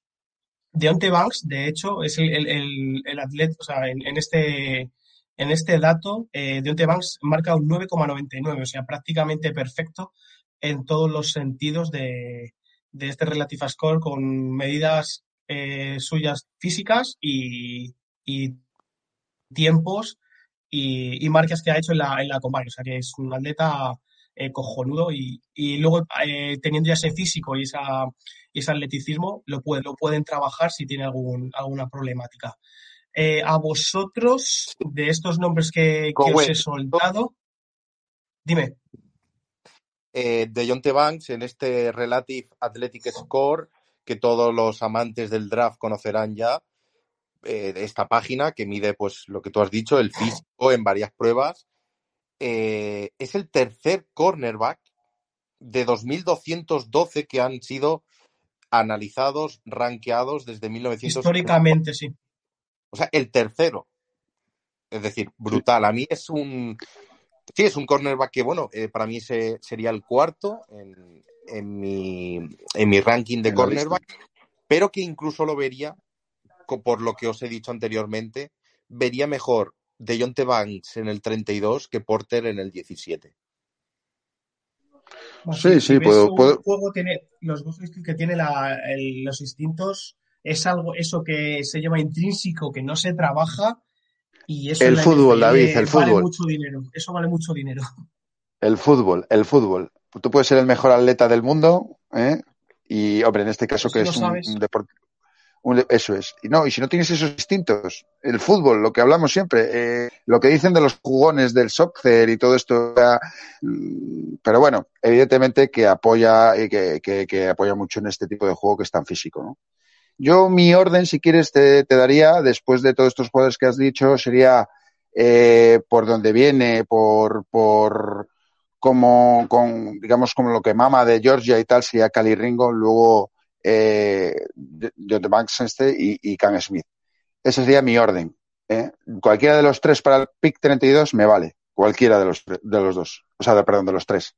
Eh, en ese sentido, creo que ya no es tanto riesgo, tanto riesgo. Eh, sí que lo que hemos hablado antes, por tradición, por lo que en el juego y tal, el pick 17 yo creo que es hora de, coger un offensive tackle, desde mi punto de vista. Eso, y así sumo. A ti, dice también te gusta por lo que has dicho de Bax, ¿no? Para esta opción que, que, te sientes más cómodo que él en el 17, o sea, te sientes más cómodo con Banks en el 32 que con Porter en el 17. Eh, ¿Alguna nota de Killy Ring o de los otros dos nombres como Forbes o Can Smith? Eh, no, no, no, no, no. No tengo nada que, que añadir. O sea, David, para, para, elegir a esos jugadores, yo ya me quedaría con. O sea, o elegimos a, a Dejonte Banks o Porter, o ya, mm, sinceramente, me quedo con lo que tengo. Estoy de acuerdo. Quería deciros que, que Manuel Forbes no, no fue a, a pitch, fue uno de los, jugadores, visita, uno de los sí. jugadores, no, no, no ha ido a la visita. Por Correcto. cierto, tenemos exclusiva de Diana Rossini de ESPN. ¿Sí? Eh, ha dicho directo. que. El, poca en directo. Ha dicho que el, que el reconocimiento médico de Robinson pues ha sido satisfactorio. Ya es jugador de Pittsburgh Steelers oficialmente. Pues mira, eh, hablamos al principio de que no se sabía el resultado, ya, ya pasa esas pruebas médicas mientras nosotros grabábamos, así que eh, no queríamos la... nada, pero David no queríamos nada, pero tenemos línea con Pittsburgh y ya nos lo había explicado, por eso estábamos en, lanzándolo ya en el podcast. Ya sabíamos que era fichaje. ¿no? Sí, sí, ya sabíamos que era fichaje de los Steelers. La formación, y... eh, el capo siempre maneja la información de primera. Eh, lo que hablábamos del tema de, retomando el tema de cornerbacks el 32, eh, yo creo que la franquicia le gusta mucho Ringo, por lo que dices, por el pedigrí. Eh, a pesar de ser más irregular, tiene un, un, techo más alto, más posibilidades de crecer y ser un, un jugador élite si, si educa esas malas conductas que tiene en el campo. Y por así decirlo, el pick, el pick más, más seguro en este sentido sería Deontay Banks y, y veremos por dónde tira. Lo que hemos hablado del otro camino a poder seguir en este pick 32 es que se vayan a por el primer linebacker de la clase. Y aquí se abre un abanico bastante amplio de opciones en, entre el 32 y el pick 49 que, que yo creo que para, en mi opinión, y creo que la vuestra también, es donde más eh, tarde deberíamos elegir un, un linebacker para, para el equipo.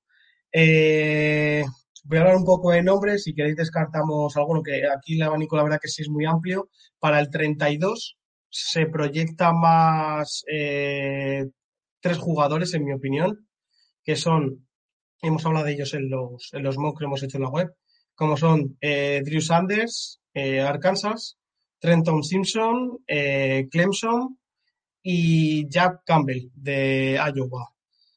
Eh, luego para el 49 ahí sí que se abre mucho más eh, el abanico y si no quedase ninguno de esos tres disponibles, que son linebackers, y aquí sí que me froto las manos, son bastante distintos, que estos sí me los he visto a full, porque ya sabéis que es la posición que, esta posición me encanta. En el 49 si no queda ninguno de estos tres, que al final esta posición sí se, se elige más en, esta, en este comienzo de, de día 2, Existen nombres como eh, Diane Haley, eh, también Dorian Williams, que Marcos lo ha elegido en un draft. Eh, bueno, Diane Williams, Washington State. Dorian Williams, Tulane, si no me equivoco. también tenemos otros nombres como Henry Toto, linebacker de, de, Alabama. Y otros nombres menos conocidos como Owen Papo de Auburn. Y creo que ahí se acaba un poco la lista. Eh, no sé si tenéis algún, algún nombre más, que es lo que más o menos se, se proyecta. Está también eh, Noah Sewell, hermano de Penny Sewell, el, el tackle de, de, Detroit que juega eh, en Oregon.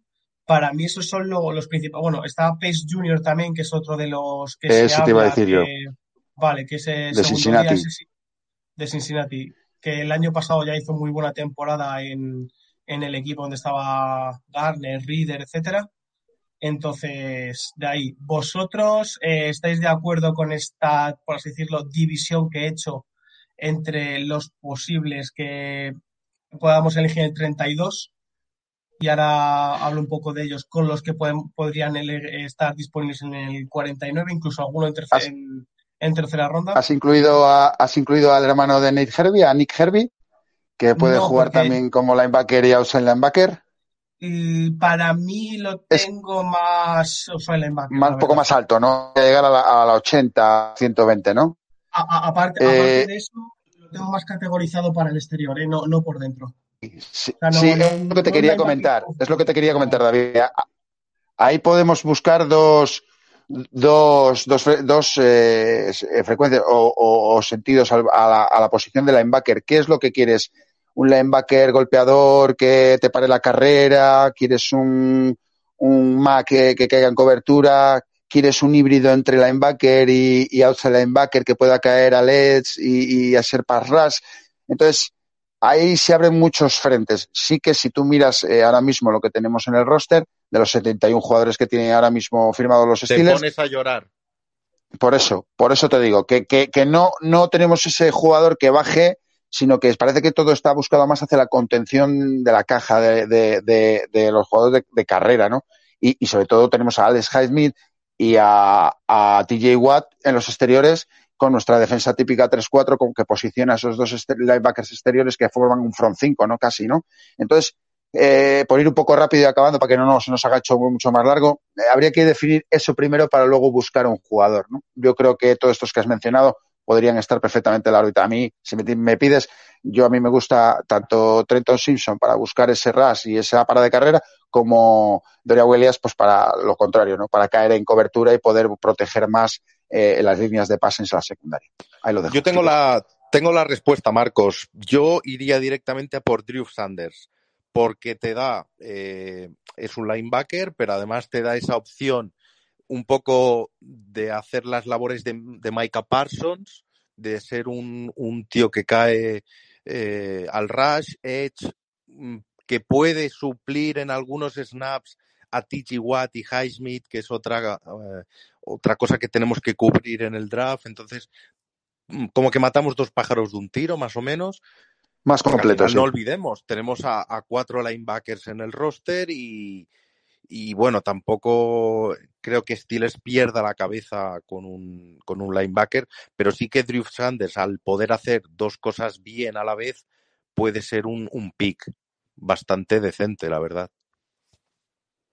Sí, yo creo que la figura del, del linebacker eh, que se puede emparejar con Tyden running back, que sea propenso y sea bueno, eh, cubriendo el pase no lo tenemos, porque Holcomb es un linebacker puro de, de carrera y el Andon Roberts es eh, prácticamente similar, incluso peor en ambos sentidos. Eh, de ahí que, que, yo lo que más necesite y de ahí que haya visto y haya estudiado más a eh, por esa necesidad o ese complemento que necesitamos, eh, para mí la mejor opción es sin duda, sin duda, y para mí el primera clase es True como bien has dicho. Eh, no por esa versatilidad que te puede dar en el exterior, como usa el linebacker donde en Alabama jugó, se transfirió a Kansas y, y, jugó, como hemos dicho, el típico linebacker of the ball, son un linebacker en el medio, Ese complemento para Holcomb sí lo veo más en Drew Sanders porque sí lo veo muy capaz de, proteger eh, el pase eh, por esa agilidad, eh, por esa versatilidad que tiene. me gusta, a mí de, todos es lo que más me gusta. algún dato de, además es un linebacker súper, súper duro en el placaje. se prodiga también al haber jugado el linebacker exterior, como hemos dicho, al blitz es bastante efectivo eh, persigue las rutas, ahí la verdad que está, está muy bien. Eh, con, es bastante completo, obviamente cosas que mejorar, como todos estos chicos, pero con lo que necesitamos a mí es el que más me cuadra. Se habla mucho también de, de Trenton Simpson y a mí me pasa mucho como con estilo Tanner Views en, en Trenton Simpson, obviamente creo que es mejor, pero te voy a decir un nombre Z y seguro que te suena y, rápidamente te va a venir a la mente. Eh, lo veo muy parecido a Usuporamoa. Este típico jugador eh, que es eh, que no se lista ni como linebacker ni como safety, lo que hemos hablado, como Simmons. Simmons, exacto. Este tipo de, jugadores, o lo que se está proyectando en Jamal Adams, este tipo de jugadores que son ágiles, cubren bien, pero luego tienen déficit y son muy especiales. De ahí que, también se dedican, o sea, puede ser ideal por este, por este rango, este, esta velocidad y de movimientos en, en, en, ser el spy de un cubi móvil, eh, aunque me parece perder un, jugador. También eh, le he visto que se suele perder con más eh, asiduidad que los otros en tema de reconocimiento de jugadas. Entonces, eh, le veo más como un complemento que, y muy esporádico que como un linebacker eh, que esté los tres downs en el campo. Es lo que me cuesta de, Trenton Simpson. No, descarto que, es buenísimo porque sí me gusta, pero para el equipo, y entiendo que haya equipos que por lo que necesiten le tengan como el número uno, pero no, para lo que necesita Stiles, eh, no, lo veo, no lo veo apropiado. Otro de los que sí me gusta y también lo veo apropiado para el equipo y no, no quedaría nada descontento es el, que hemos dicho de, de, Iowa, Jack Campbell. Este es otro, otro ambole, es un, es un linebacker de 1,96. Veníamos de, de Devin Bush, que medía 1,80. Este tío mide 1,96, o mide prácticamente como un tackle. Eh, a pesar de eso, de ese peso, que son 113 kilos en su 1,96, es un linebacker que se mueve bastante fluido, es el típico linebacker eh, grandote, fuerte, buen placador. Como dicho que se llama Jack, Jack Lambert. Jack, Lambert. ya nos gustaría, ¿no? Recuperarle para ah. la ocasión. Eh, ese es muy físico, eh, al final es un linebacker que cae bien a, las zonas correspondientes de, cobertura.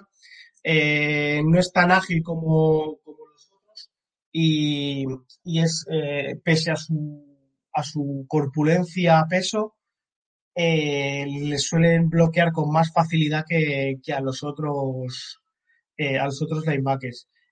también eh, obviamente todo va unido con ese peso al, ser menos ágil. en cobertura es algo peor.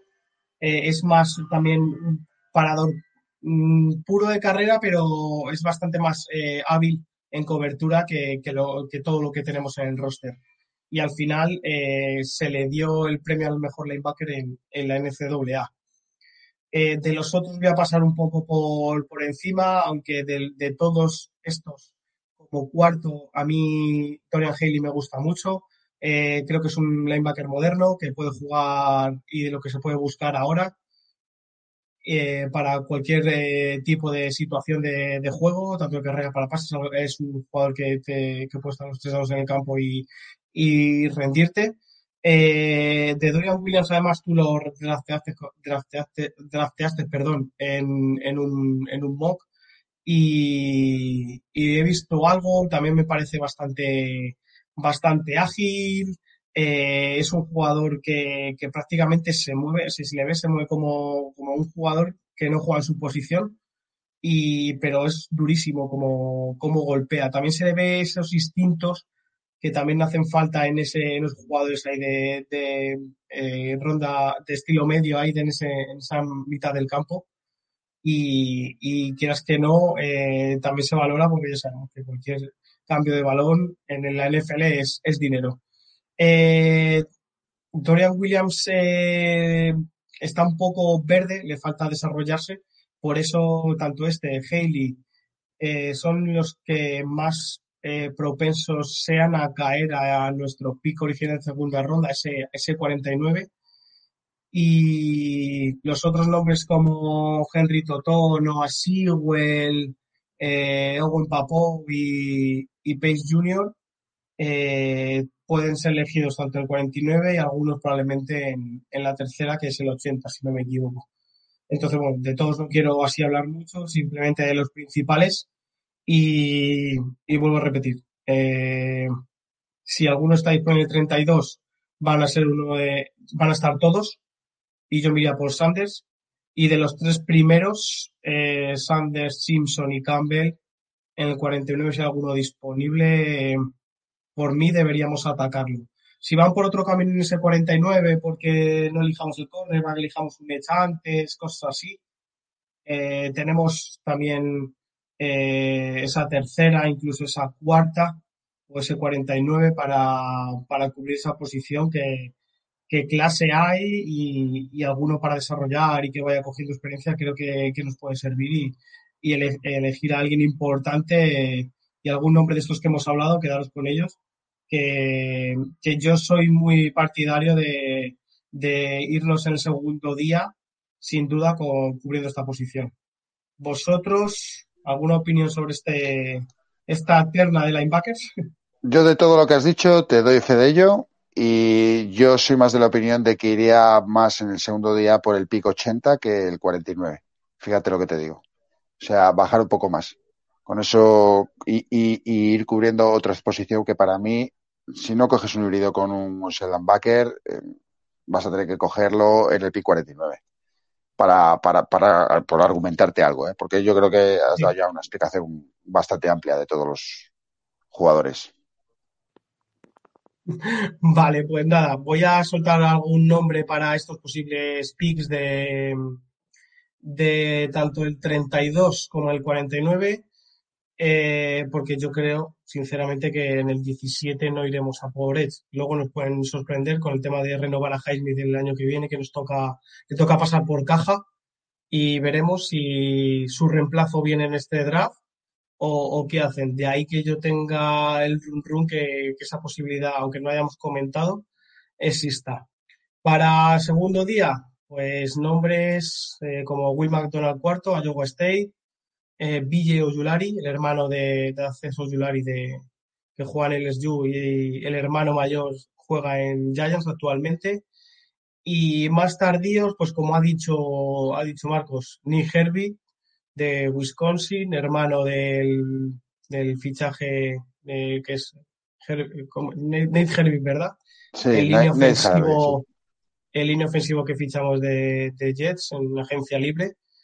Eh, luego ya se pierde un poco más los nombres. Os puedo comentar de Andre Carter II de Hermi, que alguien lo eligió en un mock también, pero me parece demasiado pequeño y lo veo, aunque ha tenido producción en una universidad como Army, que no deja de ser una universidad militar. Ha tenido muy buena producción, pero al final, con el tamaño que tiene, veo que es muy fácil que la NFL le, le puedan dominar. Saliendo de ahí, de, de los linebacker puros, tenemos otras opciones eh, para esa segunda, segunda ronda. Derrick Hall de Auburn, Isaiah Foskey de Notre Dame, Byron John, que puede ser una, una, sorpresa y mucha gente lo está subiendo bastante, es el, el defensive, defensive de, de, Tennessee. Uno del que hablé yo en el mock y elegí eh, en tercera ronda, si no me equivoco, que es Tui, no, Tuli Tuipolotu de USC, que a mí este me gusta bastante, que por eso lo elegí en ese mock. Podéis leer la, descripción que hice en la web. Eh, y ya si nos vamos más, más abajo, sinceramente yo ya me pierdo y no puedo, no puedo deciros un nombre, un nombre acorde. Pues si sorprenden en el 32, eh, hay nombres como a de Tomiwa a de Baguore de Northwestern, que, que está subiendo bastante. Entonces es posible que si se van el 32 a reforzar esta posición sea, sea uno de ellos. Que es una bestia, Eh, es otra bestia física. sí, O sea, a mí es un jugador que me encanta. Exacto. Y, y poco más. Eh, luego, yo no sé si por gusto, mentalidad o, o qué, o por fijación en el puesto, a pesar del fichaje de Keanu Neal eh, para el Strong Safety, creo que es una, una posición a reforzar.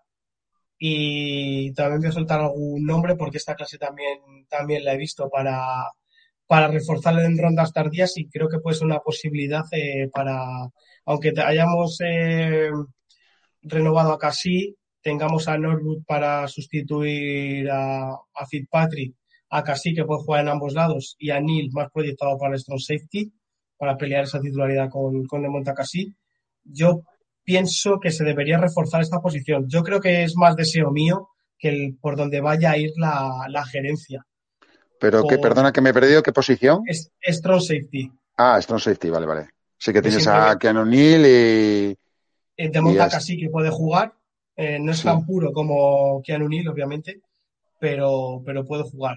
Y yo es un nombre con el que me, me quedo y estoy fijado y es Jordan Battle, que es otro de los que hacen en el, en el mock que hice de la UEFA y me encanta. Eh, ha perdido valor de esta última temporada, pero si se hubiera presentado en el 21, eh, en el 22, perdón, hubiera salido fácil, fácil, segunda ronda o, primera. Entonces, la calidad está ahí. Hay otros jugadores que pueden elegirse en rondas más, más tardías, como eh, Sidney Brown, eh, de Illinois. Eh, hay otro jugador, Antonio Johnson, de Texas A&M, que es otro que, que también se, se está hablando bastante, eh, no para el equipo, sino para elegirse alto. Y a partir de ahí, de lo que he visto, tampoco me gusta nada esos tres nombres más posibles para elegir el equipo. Pero ya digo, es más deseo mío, por sobre todo por la fijación que tengo Jo- Jordan Patel, que a mí me, me encanta Sí. y estaría contentísimo con ese pick. Pero al Es, final es un año... Es un año, David, que no es muy próspero para los safeties, eh, Brian nada. Branch, no, no creo que salga ninguno más en primera ronda y luego pues no es un año muy allá para ello. Así que es verdad que pueden ser jugadores que pueden ser eh, escogidos luego como undrafted para rellenar y completar la, hasta los 90 o 92 del roster. De hecho, Daniel Scott de, de la Universidad de UCLA y, y Tanner Eagle pues de, de North Carolina State ya han pasado por Pittsburgh. Y bueno, pues son jugadores de, de relleno que, que han tenido, si es cierto que son jugadores que han tenido buenos perfiles en cuanto al, a QB rating de, de lanzamiento de, de hacia cuando van lanzan hacia él la bola y tal, pero que no, no destacan tampoco. Yo creo que esos picks es que es muy aventurado ya buscarnos en, más allá de eso. Yo creo que mmm, habría que ver, completar con, con, alguna otra posición. ¿No, ¿No veis ninguno de los dos un defensive tackle en, en el draft? Yo no. Con las, con las últimas incorporaciones, no. No. ¿Y tú, Ced? Yo creo que iremos en estas rondas tardías eh, seguro, seguro a por un edge rusher. De hecho, será, creo que después de offensive tackle, cornerback y linebacker, eh, la posición de edge rusher será la que cubramos. Después caerá un receptor, un safety y la de defensive tackle tampoco la veo y como se han ido sucediendo los últimos movimientos. Yo por roster, fíjate que me da a mí que, que el, Edge o el linebacker eh, puede ser más prioritario que el linebacker por el tema de la necesidad de dar descanso. Es una, es un, una posición donde se releva más. Eh, te digo el tema de la lesión, es más, es más básico tener un reemplazo de calidad en el linebacker que yo creo que están a, puede que estén a gusto con lo que con lo que se tiene, aunque se necesite algo más. Eh, hay mi, mi, mentalidad. Pues de ahí va tu o alguna cosa así, o que en cuarta, tercera, tal, vayamos por ahí. Es mi, mi, mi pedrada. Bueno, chicos, pues yo creo que hemos dado bastantes datos. Nos hemos ido, nos hemos ido ya a las eh, hora 40. Eh... Yo creo que sí, un resumen, vamos, súper extenso el mejor resumen de que, hemos podido hacer, pero obviamente invitamos a los oyentes que nos dejen, como siempre, sus comentarios en en, iVoox, en Twitter y en todas nuestras redes sociales. Queremos escucharos. A ver que no se olviden del concurso, obviamente. Y que no se olviden también del versus que tenemos tú y yo próximamente. En la semana que Twitch. viene, ¿no? En Twitch. Y que ahí os esperamos a todos. Y nada, yo me despido ya. Eh, Marcos, David, un placer. Un abrazo. Ya nos veremos en, eh, en, este podcast, pues ya para analizar seguramente cómo fue el draft de Steelers. Y nada, un fuerte abrazo. Otro, cero. otro, otro para ti. Nada, yo también me despido, David. Y igualmente, eh, yo... a toda la audiencia. Eh, termina Marcos sí. y, y, ya hace. No, no, nada más de recordar a la audiencia que, que el draft se disputará o, o, se celebrará, mejor dicho, del jueves 27 al 29 de, al sábado 29 de abril. Que la primera ronda será a las 2 de la mañana el jueves, a las 2 de la mañana hora española. El viernes empezará el draft en, a la 1 de la mañana y el sábado a las 6 de la tarde. Recordar que el viernes es la segunda y tercera ronda y que el sábado ya es algo más, eh, digamos, pesado, que es de cuarta, quinta, sexta y séptima ronda, ¿no? Eh, que el lugar elegido es Kansas City, eh, en el estado de Missouri y en el Kansas City Union Station, que es, bueno, pues es una estación que, que, que, que se cerró en el 85 y que abrió como una sala de exposiciones científica en el 90. Eso, hasta ahí puedo decir. Que muchas gracias por, por tenerme aquí, con disfrutar de, de la compañía de CED y tu, y, y tu su compañía y sabiduría, David, y que una fuer, un, un, abrazo fuerte para toda la audiencia. Pues y para vosotros. Marcos, calcular que si no nos vemos desde nuestro sitio del PIC 17, si empieza a las dos y media, calcular que entre las cuatro, a partir de las cuatro se, se haga el PIC de estiles. Y es importante, el viernes a, al sábado, que la ceremonia empieza a la, a la una, eh, estamos ahí en la pole, somos los primeros en elegir, o sea que eh, conectaros pronto porque, porque empezamos ese día nosotros, gracias a, Chicago. Nada, espero que nos haya hecho mucha mucho bola eh, toda la explicación, un poco hablando de, jugadores, porque a veces no es lo mismo verlo que, que escucharlo y es difícil ordenar todo lo que, lo que comentamos.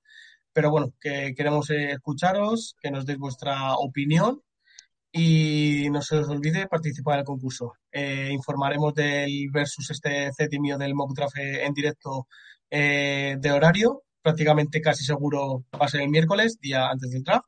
Y nada, chicos, un placer. Gracias por estar con nosotros. Volvemos la semana que viene analizando lo que haga el equipo y, y explicando un poco a ver qué ha hecho y qué vemos. Muchas gracias a todos, un placer y here we go. Here we go.